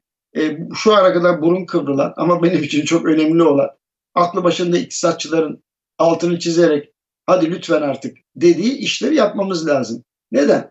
Çünkü serbest düşünce yayılırsa e, herkesin düşüncesini toplama imkanı bulunur. Ama insanlar düşünceleri söyleme korkarlarsa o zaman oradan çözüm çıkmaz. Tabii e, bizim gibi iktisatçıların da bilim insanların da düşüncelerini ifade ederken hani partizanca ifade etmemeleri gerekiyor ki bunun da sebebi şeydi isteyen istediği gibi ifade eder de karşı taraf bunu sadece muhalefet olarak adlandırmaması için biraz bilimsel ifadelerle bunu anlatmak lazım. Ben ise bir farklı metot edindim. Biraz hicivle, biraz hayattan örneklerle, biraz aslında çok ciddiyetle yaklaştığımız ama hiçbir şekilde ciddiye almadığımız futbolla Ondan sonra anlatmaya çalıştım bu yazımda. Olmuş hocam. Ee, hakikaten hem kaleminize sağlık evet. hem aklınıza sağlık. Bir şey e, şimdi siz o güzel metaforları peş peşe birbiri arkasına dizince şöyle bir şey gözümün önünde canlandı. Şimdi oyuncuları da tabii ki e, ekonominin aktörleri de o oyuncular içinde. Yani sanayicisi, tüccarı vesaire de o oyuncular değil mi? Yani e, şimdi acaba teknik direktörün böyle tekniğe daha fazla ağırlık verdiğini, teknikte kaldığını gördükçe e, onun müdahalelerinin e, daha sağlıklı olacağına olan ikna olma süreci e, arttıkça ekonominin bozulan dengelerinin de daha hızlı toparlanmasını düşünebilir miyiz, umabilir miyiz? Ne dersiniz? Müthiş bir soru. Ben de yani siz de ben de e, sonuçta spor yapmış insanlarız ve e, onu ben milli sporculuk da var. Ben de tenis tabii ben futbolla ilgilenmedim. Ama şöyle yani e, dışarıdan eğer sizi taktik veren kişinin e, sizin kabiliyetlerinizden kopmuş olduğunu, sizin yapamayacağınız şeyleri size söylediğini hissediyorsanız siz de ondan kopuyorsunuz. Ve otomatik olarak diyorsunuz ki tamam o ne derse desin ben en azından yapabileceğimi yapayım diye. Çünkü iki tarafın arasında bir inanç kalmamışsa yani taktiği veren kişi ben veriyorum taktiği ama bu yapamayacak. Veya taktiği alan kişi de ya bu nasıl taktik kardeşim ben, ben bununla nasıl oynayayım? Bende böyle bir kabiliyet yok. Veya benim şu an yorgunluk seviyem, takat seviyem bu taktiği kaldırmaya elverişli değil dediği zaman dediğiniz gibi işler kopuyor. O yüzden iki tarafın birbirini çok iyi anlaması ve sürekli diyalogda olması lazım. Diyalog eğer koparsa o zaman iki taraf birbirinin derdini anlamaz. Bu birincisi ve en önemlisi. İkincisi taktiği veren kişi bir kere e, sürekli olarak şunu dememeli. Ya sabredin işte az kaldı bilmem ne falan değil. Çünkü o zaman sabredin az kaldı otomatik olarak defans psikolojisi yaratıyor. Tam tersi tamam arkadaşlar arkanızdayız siz hücuma çıkın. Biz arka tarafta orta saha ve defansa gerekli taktiği vereceğiz. Siz düşünmeyin. Siz alınacak aldığınız topları gole çevirmeyi düşünün gibi biraz moral de vermesi lazım. Ben bunu hani bizim çok efsane teknik direktörlerimiz var. Allah onlara uzun ömür versin. Onlar da bu hataları yapmışlardır. Herkes yapar bunu. Önemli olan e, şöyle diyeyim size e, o yani koltukta oturmanın siyaseti ile koltukta oturmanın gereği arasında bir denge kurabilmek. Elbette ki her koltukta oturan e, koltuğa oturmaya devam etmek için çünkü öyle düşünüyor. Yani memleketin lehine olan şey benim tekrar kazanmam diye düşünüyordu. Doğru. Bunun için e, şeyi dinleyecek. Kendisine oy verenleri dinleyecek. Ben bunu anlıyorum ama kendisine oy verenleri dinlediği gibi liderlik etme e, durumu da var. Dolayısıyla insanları e, şek verecek, e, üretime teşvik edecek onlara gol attıracak bir motivasyonu da sadece sözde değil bazı teknik değil mi çalışmalarla da vermeli. O zaman iki taraf e, birbiriyle iyi anlaşır ama kopukluk olursa yani ya işte arkadaş verdik işte size daha ne istiyorsunuz falan dediğinde efendim verdiniz ama yani bu verdiklerinize biz gol atamıyoruz dendiği zaman karşılıklı bir e, nasıl diyeyim restleşme veya karşılıklı bir sürtüşme olduğu zaman tabii ki o e, nasıl diyeyim o e, atmosferden olumlu bir şey çıkmaz. Onu da gördük. Dolayısıyla ben e, tekrar altını çiziyorum. Hatırlarsanız sizinle beraber katıldığımız bir toplantıda çok kıymetli bir gazeteci şunu dedi. Bu eski ekonomik ve sosyal konseyi biz tekrar harekete geçirelim dedi. Yani e, üretimi yapanlar, üretimin tüm kesimleriyle e, siyasetin ortak toplandığı, belirlenmiş bir ajandayla e, toplantı yaptı ve bu ajanda çerçevesinde çözümler bulduğu o 2002 ile 2000 sanıyorum 12 arasındaydı. E, bu, toplantıları tekrar etmek lazım. E, bu toplantıları yaptıkça göreceksiniz harika e, çözümler ortaya çıkacak. Çünkü bizatihi sorunun acısını çeken insanlar anlatırlar. Bazen çözümleri de geliyor. Çözümlerle beraber geliyorlar ve e, sonuçta e, ahenkli bir futbol takımı gibi oynayabiliyorlar. Şimdi Son cümlemi hatırlarsanız e, yazıda dedim ki önemli olan şey olağanüstü kişilere görev vererek olağan işler yapmak değil. Önemli olan olağan kişilerle olağanüstü işleri başarmak. Mucizenin adı bu. Dün 30 Ağustos'u kutladık değil mi Büyük Zaferi? Ne yaptık Büyük Zafer'de? Uzun bir zamandır üzerine ölü toprağa serpilmiş bir e, ondan sonra millet ayağa kalktı ve belki de emperyalizme tarih boyunca en büyük tokadı attı. Ve bu da büyük bir tokattı. Bunu nasıl yaptı? Atatürk'ün önderliğinde olağan gibi gözüken ama içinde vatan aşkı olan e, üretme, çalışma, ondan sonra ülkesi için bir şeyler yapabilme e, şevki olan insanları bir araya getirdi. Onlara moral motivasyon verdi ama bununla beraber çok çağdaş, çok modern taktiklerle, stratejilerle de savaşı kazandı. Demek ki bunlar olabiliyor. Dolayısıyla aman işte ne kadar mükemmel bir insanı aldık. Merkez Bankası'nın başına koyduk. Bak yardımcılarına bak. Onlar da çok iyi. Ya biliyoruz tabii hepsi arkadaşımız, tanıyoruz hepsi. İşte Maliye Bakanımız süper. Doğru ama arkadaş yani kabiliyetli insanları koyup normal herkesin beklediği işleri yapacağımıza değil mi? Bu kabiliyetli insanların altında şevkle, canla, başla çalışacak olağan ondan sonra gizli kahramanları da koyup başarıya ulaşmak lazım. Bunun için tek gereken şey ahenk, iyi bir orkestra şefliği. Son cümle orkestra şefi bütün aletleri çalamaz. Ama bütün e, ondan sonra müzik, evet, tabii, bütün müzik aletlerinin çalanlarını ahenk içerisinde. Değil mi? Ahenk içerisinde çalıştırmayı bilir ama şöyle de bir şey yapmaz işte. Bana bak piyanistlerin tipine kıl olur. Kalk bakayım. Arkadaşlar bu sene piyanosuz çalıyoruz falan. Öyle bir şey yok yani herkes öyle ya da böyle kabiliyetli insanların bazen kaprisine ondan sonra e, veya olağan insanların bazen sizin istediğiniz gibi cevap vermemesine ondan sonra alışmalı. İyi bir yönetici bütün bunları ahenk içerisinde çalıştırır. Ben bunu daha önce yaptık niye bugün de yapmayalım diye hep kafamda bir soru işareti. Yani bana bazen diyorlar hocam niye sert yazmıyorsun? Abicim sert yazacak bir şey yok ki ortada. Yani o kadar basit ki bazen. Meseleyi gerçekçi bir şekilde kabul etmek ve insanlar farklı kabiliyetlerdeki insanları ahenk içinde çalıştırmak ya bundan başka yapacak bir şey yok. Yani bu kadar sertleşmeyi, meseleyi olduğundan fazla büyütmeyi ya da küçültmenin manası olduğunu düşünmüyorum. Eyvallah. Emre Hocam şimdi e, vaktiniz sanırım çok kısıtlıymış ama yorumlarınız bizim için çok kıymetli. Büyüme e, tahmininizi de ben merak ediyorum. Bugün açıklanacak saat 10'da. E, yine canlı seyrin sürmesi bekleniyor ama sizin beklentiniz nedir? Ya ben de e, sene sonunda doğru bakıyorum. Yani e, ikinci çeyrek e, e, büyüme büyüme rakamı korkulandan biraz daha büyük olacak diye e, düşünüyorum. Ben sene sonu e, çok iyi biliyor Hakan Üstad'la e, bir toplantıda paylaşmıştım. Yani iki buçukla üç buçuk arası seneyi bitireceğiz derken biraz, daha sanki umutlandı. Beni umutlandıran ne biliyor musun? Dünya Bankası raporu.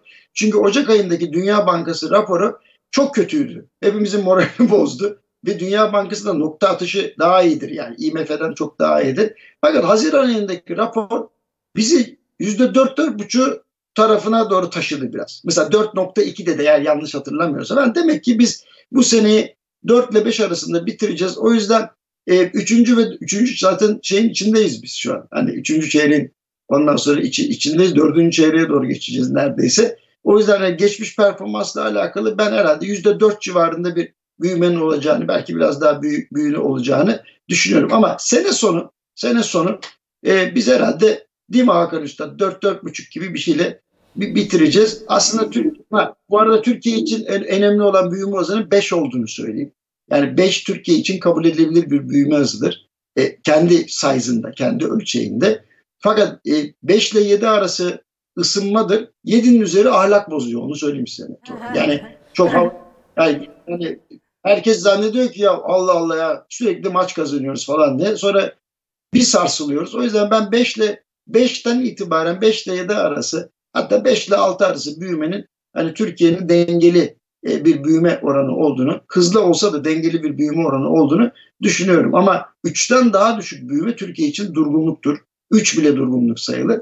O yüzden bize eksiye düşmeye gerek yok. Yani 3'ten daha düşük oldu mu korkun. E, o yüzden onları yaşamıyoruz Allah'a şükürler olsun. Çok teşekkür ediyoruz kıymetli katkılarınız için. Hocam sağ çok olun sağ hocam. olun. Ağzınıza, Ağzınıza aklınıza çok keyifli sağlık. bir sohbetti yine. Hadi, hadi maça çıkalım. evet. Hakikaten tam hazırsınız. Evet. Kendinize çok iyi bakın. Görüşmek üzere hocam. Çok sağ olun.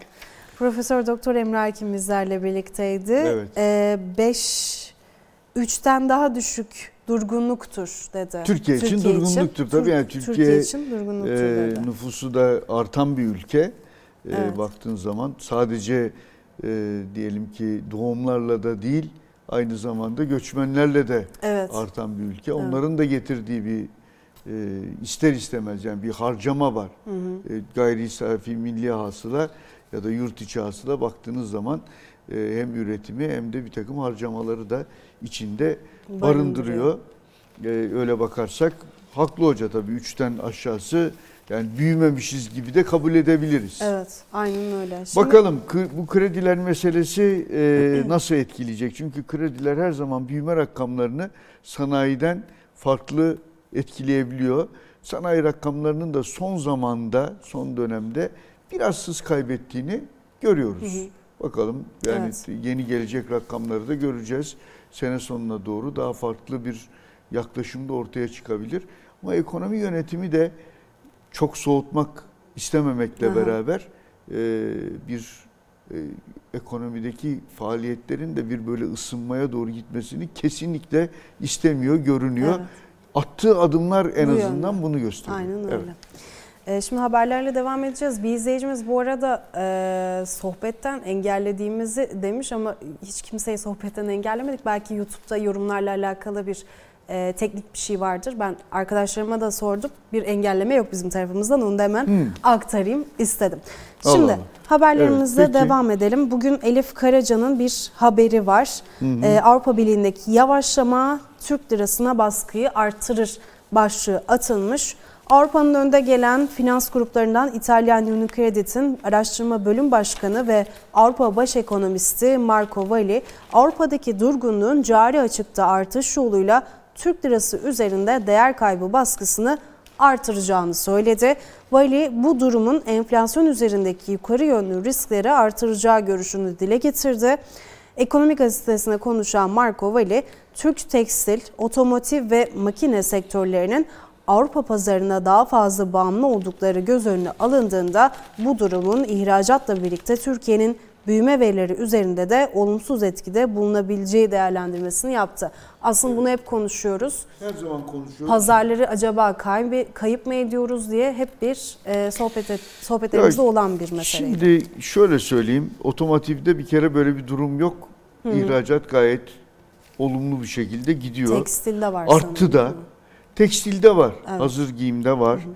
Ama makine sektöründe de geçen makinacılarla da hı. ayaküstü de olsa hı hı. E, sohbet ettiğimizde orada da çok bir olumsuzluk olduğunu görmedik. İhracatta artış devam ediyor. Bunun da önemli bir kısmı hala Avrupa ülkelerine devam ediyor. Belki bu tabii ki Avrupa Birliği'ndeki yavaşlama bütün dünyayı olduğu gibi çünkü Avrupa Birliği çok büyük bir pazar. Kesinlikle. 20 trilyon euronun üzerinde büyüklüğe sahip Avrupa Birliği e, pazarı. Yani İngiltere'nin e, dışında kalmasına rağmen böyle bir büyüklüğe sahip. E, böyle baktığımız zaman tabii ki e, oradaki daralma sadece Türkiye'yi değil bütün dünyayı etkiliyor. E, etkilediği sürece de asıl bence problem Türk lirası üzerindeki baskı şuradan da oluşuyor. E, şimdi e, valiye belki Unicredit baş ekonomistine e, bir başka e, açıdan da e, o konudan da belki bakmasını da e, bakması da iyi olabilir. Çünkü asıl mesele bizim bu rekabet içerisinde sürekli rakiplerimizin fiyatlarını aşağı çekerek e, Avrupa pazarına ve bizim yakın pazarlarımıza girmeye çalışması. Ha, Çin, Hindistan gibi Çin, Hindistan, şeyler. Vietnam, Myanmar, hmm. Endonezya evet. bu ülkelerin fiyatları, e, aşağı fiyatları aşağıda çekerek bizim kalitemizle derim, diyelim ki rekabet etmeye çalışması. Hakikaten bunu böyle hamaset için söylemiyorum. Bunu şeyde görüyoruz. Yani gelen alıcılar da, Türkiye'ye gelen alıcılar da Türk ürünlerinin e, en çok çünkü tekstil ve hazır giyim bu konudan etkileniyor dedik. Otomotivde şu anda en azından çok fazla sinyal yok. E, makinede de yok. E şimdi tekstil tarafında da görünen şu kalite bakımından kimse Türk ürünlerine e, hiçbir şey söylemiyor. Evet. Yani kalite uygun değil, ben müşterime bunu satamam, bunu alamam diyen kimse yok. Ama e, fiyat bakımındansa e, duraklamalar olduğunu bizzat o sektörün temsilcileri söylüyor. Duraklamalardan da kastım aa çok güzel ürün ama fiyatı böyleyse biz bir daha bir düşünmemiz lazım evet. diyenler Ama artıyor. Ama sopa gösterme. Sizden alır başkasından alırım. Pazarlık e, şeyi de vardır. Bunun içinde mutlaka pazarlık unsurları da vardır ama işte e, fiyat farkları böyle 30'lara, %30'lara, 40'lara çıkınca uzak doğuyla e, Türk ürünleri arasında ister istemez bir e, sipariş kayıpları gündeme gelebiliyor. Evet. Şimdi hazır e, o tarafı yani Alman Avrupa tarafını konuşurken e, Hilal Sarı'nın da bugün bir haberi vardı. Parite enflasyon verisiyle yönünü yukarı çevirdi şeklinde. Onu da hemen aktaralım hazır laf açılmışken o taraftan. Almanya ve İspanya'dan gelen son enflasyon verileri ECB'nin sıkılaşma döngüsüne dair piyasa beklentilerini değiştirdi. Daha fazla faiz artışı beklentisi pariteyi dolar karşısında yeniden yükseltmeye başladı. Dolar Ağustos'un en kötü gününü yaşadı. Çarşamba günü doların bir aydır yaşadığı en kötü gün oldu. Metallerin gözü Çin imalat verisinde. Çin'den gelen veriler de yine önemli. Aslında hep zaten Fed için hani belki pas geçer gibi e, söylentiler oluyordu ama ECB için hiç olmuyordu sanırım. Evet çünkü biraz geriden geliyor. Biraz geriden Hala geliyor. Hala enflasyon öyle. Avrupa'da Amerika'ya göre daha yüksek evet. düzeyde seyrediyor. Hollanda resesyona girdi. Ee, şimdi Hollanda'nın resesyona girmesi tabii Avrupa Birliği ister istemez o resesyona gitme, girme meselesi aslında faiz artırımlarını destekleyen değil bir anlamda ya eli e, biraz daha zorlaştıran evet, bir konu. Doğru. Çünkü eğer ekonominiz resesyona giriyorsa ki Almanya'da keza aynı şekilde hı hı. bir e, süreci yaşıyor. O zaman e, faizleri e, sürekli daha da yukarıya doğru çekerek e, doğrusu e, işte enflasyonla mücadele ediyorum e, derken ekonomileri de ciddi şekilde e, örselemek söz konusu olabilir. E, o açıdan da e, Avrupa Birliği de zaten biraz daha yavaş gidiyor hı hı. bu konularda. Ama hala enflasyonu Avrupa Amerika'ya göre yüksek ve geldiği rakam yer bakımından da faiz artışları bakımından da Amerika'nın e, gerisinde. Evet. Onun için Avrupa sanki her şeye rağmen devam edecek gibi görünüyor. En azından bir tur daha bekleniyor. Hı hı. Ee, şimdi Fed'den de aslında hala beklentiler tamamen kesilmiş de değil. Yani doğru bu konuda iki farklı görüş var. Yani Eylül'de durur ve ondan sonra artık 2024'ün e, Nisan'ı mı olur, Mayıs'ı mı olur yoksa ikinci yarısı mı olur? Çünkü Filiz Hocam farklı düşünüyor, Serhat evet, Gürleyen evet, biraz evet, farklı evet. düşünüyor. O tartışmaları biliyorsun. Biraz. Ama e, hala Kasım'da bir e, yeni bir faiz artışı Eylül'ü pas geçecek gibi hı hı. E, beklentiler var ama daha sonrasında özellikle de Kasım'da bir faiz artışı daha gelebilir e, beklentileri hala hız kesmiş değil. Hı hı. Ama ne, nasıl bir oranda işte vadeli piyasalar bu konuda e, önemli. Oradaki beklentilere bakınca yüzde 55 civarında bir beklenti var. Kasım ayında FED faizi hı hı. arttıracak diye. Evet. Bu neredeyse yarı yarıya sayılabilir. Evet, Ki bir aynen. yazarımız da e, zannediyorum Serhat Gürleyen'di. Hani yazıyla tura arasındaki hı hı e, oran gibi yani yazı da çıkabilir, tura da çıkabilir. Yüzde 55 öyle çok da yüksek kesin arttırır Değil. E, eğilimini vermiyor doğrusu. Evet Powell'ın bütün aslında açıklamalarında her faiz kararının ardından hep verilere odaklanacağız mesajlarını alıyorduk. Nitekim ABD'de ikinci çeyrek büyümesi aşağı yönlü revizyon geldi. Daha önce %2,4 olarak açıklanan ikinci çeyrek büyümesi şirket yatırımlarındaki yavaşlamanın da etkisiyle yönünü aşağı çevirdi. Nisan-Haziran döneminde %2,1 ile beklentilerin altında büyüdü ABD verisi. Bu verilerde evet. yine e, Merkez Bankası'nın odağında olacak muhtemelen Fed'in. Şimdi e, yönümüzü küresel piyasalardan biraz daha yine sektörlere çevirelim istiyorum. Peki. E, Türk markaları 52 ülkede e, Avrupa Birliği ablukası. Yener Karadeniz perakende dünyasında. Ya o çok önemli bir haber. Evet ele aldı. Onu ben evet. spotunu okuyayım isterseniz Lütfen. ardından ben size e, bırakacağım e, sözü. Avrupa Birliği'nin 76 ülkeyle STA imza, imzalamasına karşın Türkiye'de bu sayının 24'te kalması Türk şirketlerinin 52 ülkede haksız rekabete maruz kalmasına yol açıyor.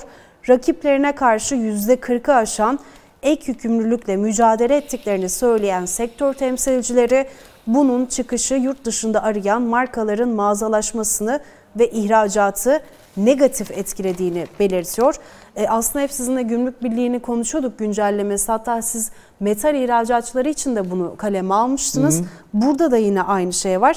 Gümrük birliği anlaşması engel oluyor diyor. Sektör temsilcileri verdikleri bilgiye göre Türkiye'nin Avrupa Birliği ile olan gümrük birliği anlaşması nedeniyle herhangi bir ülkeyle STA yapma imkanı bulunmuyor. Yani bu gümrük birliği hep bir engel olarak çıkıyor karşı. E şimdi karşıma. yani şöyle düşünelim. Yani Avrupa Birliği ile gitmişsin bir serbest ticaret anlaşması yapmışsın. Evet. Ee, serbest ticaret anlaşması da sana e, şu hakkı veriyor. Avrupa Birliği ile Gümrük Birliği içerisinde olan ki tek ülke Türkiye. Evet. evet kendi e, üye olanların dışında üye olmayan tek ülke Türkiye. E, ona da Avrupa Birliği'ne yaptığın e, anlaşma çerçevesinde Gümrük Birliği kuralları uyarınca da ona da vergisiz ya da az vergili, düşük vergili ürün satma imkanın ortaya çıkıyor. Ama Türkiye'nin seninle bir anlaşması olmadığı için sen ondan istediğin gibi vergini alabiliyorsun. Evet. E şimdi bu böyle bir durumda niye bu avantajı kaybetmek istesin ki? Tabii ki. O e, Avrupa Birliği ile STA'yı imzalamış olanlar. Biz çok zor ikna ettik.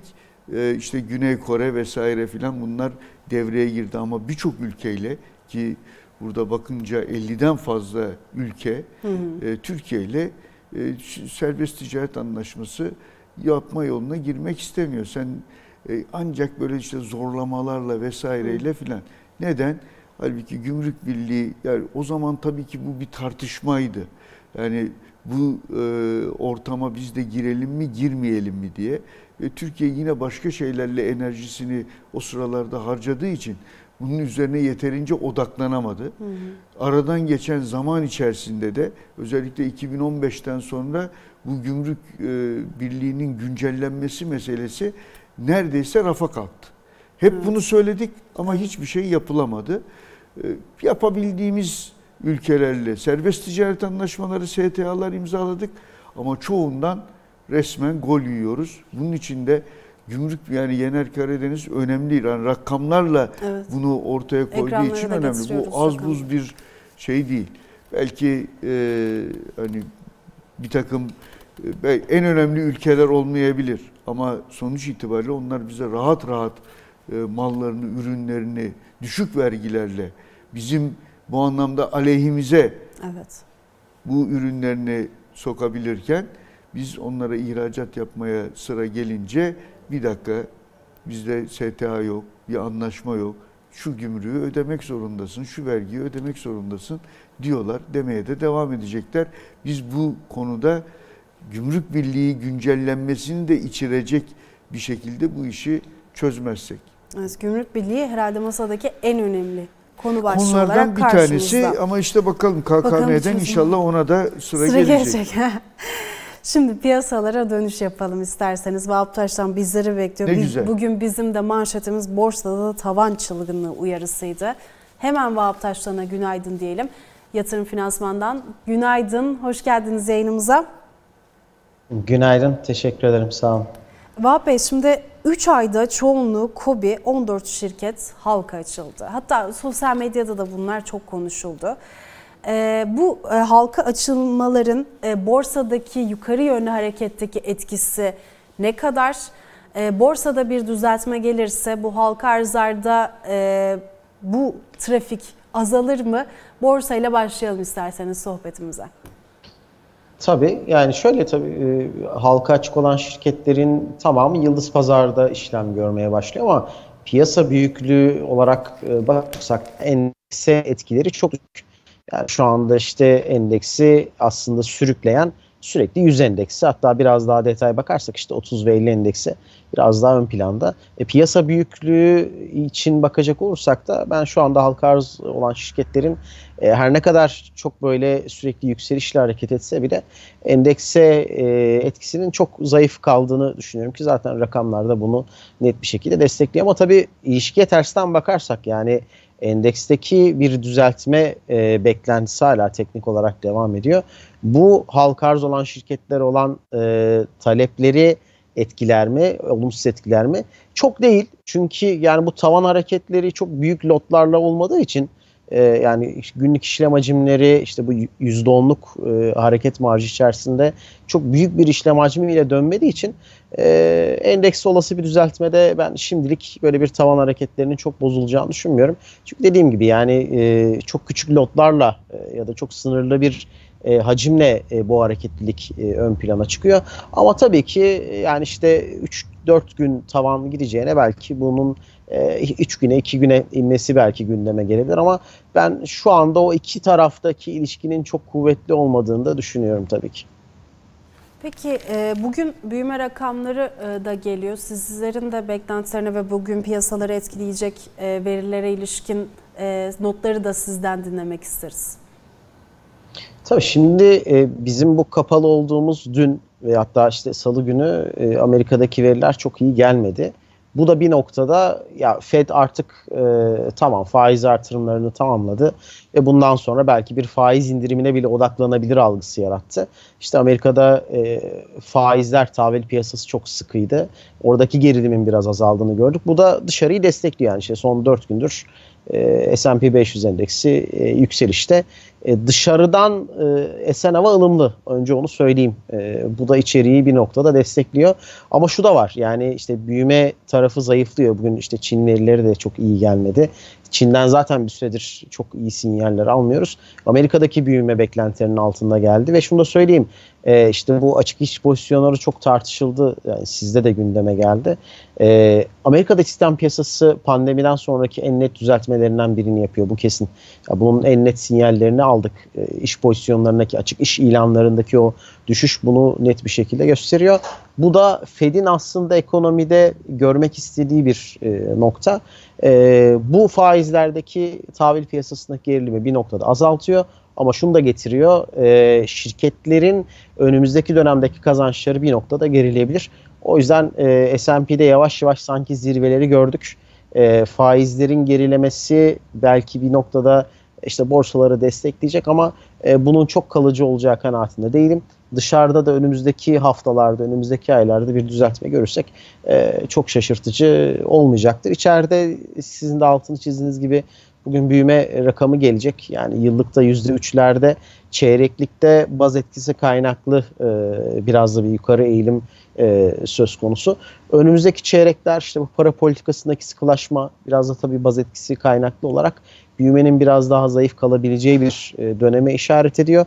Ama e, yani ikinci çeyrek için %3'lük bir büyüme şu anda e, makul görünüyor en azından Türkiye ekonomisi için. Vahap Bey bir konuda fikrinizi almak istiyorum. Yani bana yöneltildi soru ben ne cevap vereyim bilemedim. Zaten uzmanı da değilim konunun. Ee, bir e, güvenlik görevlisi arkadaş geçenlerde sohbet ediyorduk. Dedi ki 200 e, bin lira civarında bir tazminatım olacak dedi. Önümüzdeki hafta alacağım e, tazminatımı dedi. Ne yapmamı önerirsiniz? Nereye koyayım parayı dedi. Şimdi kurlar gene bir yavaş yavaş yukarıya doğru çıkacak herhalde dedi. Kura mı yani dövize mi gideyim dedi. E, Valla ben böyle biraz eveledim geveledim acaba hisse senedi yatırım fonumu alsanız öyle kurlarda da belli olmaz filan gibi şeyler söyledim ama doğru düzgün bir cevap veremedim. Ne dersiniz? Estağfurullah önce onu söyleyeyim. Ee, bizim şu anda hani bazen e, soru geliyor bu noktada da yani %60 %70 portföylerde hisse senedi ağırlığı tavsiyemiz devam ediyor. Şu anda takibimizde ya da model portföyümüzde tuttuğumuz şirketlerin işte e, potansiyel hedef e, fiyatlara göre potansiyellerini hesapladığımızda yani %30 ile %50 arasında devam ediyor. Bir miktar belki yani mevduata yönelim söz konusu olabilir ama şu an KKM'den e, TL mevduata geçişlerde e, mevduat faizleri yükseliyor ama direkt TL mevduat yapmak isterseniz belki faizler bu kadar yüksek kalmayacak. E, portföyün geri kalanında biraz daha e, altın ve euro e, tutulması önerilebilir. Dolar tarafında da yani döviz e, bazlı belki bir e, tutma söz konusu olur ama ben orada altın ve euroyu biraz daha ön plana çıkardım belirteyim ama e, biz portföylerde ağırlıklı olarak hala hisse senetlerini ön planda tutmaya devam ediyoruz. Peki. Çok çok teşekkür çok ediyoruz. Çok teşekkür ederiz kıymetli katkılarınız için. Rica çok ederim. sağ olun. Rica ederim. Yatırım Finansman Strateji ve Yatırım Danışmanlığı Yönetmeni Vahap Taş'tan bizlerle birlikteydi. Piyasalara ilişkin notları kendisinden aldık. Anketimizi hemen hatırlatıyorum o zaman. Bakalım tamam. izleyicilerimiz ne demiş. Türkiye'nin ikinci çeyrek büyüme performansı ne olur diye sorduk.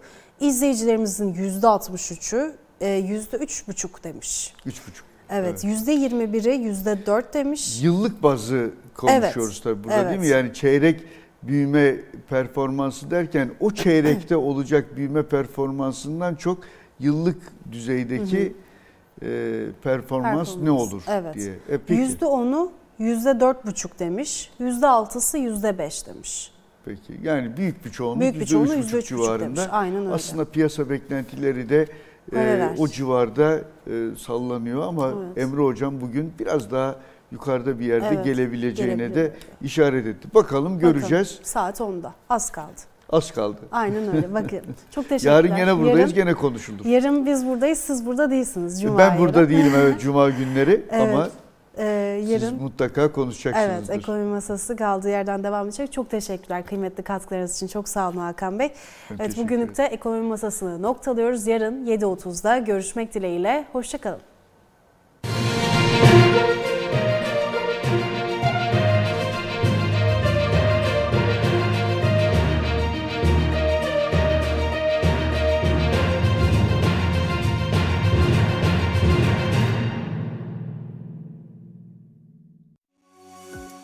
Yatırım Finansman ekonomi masasını sundu.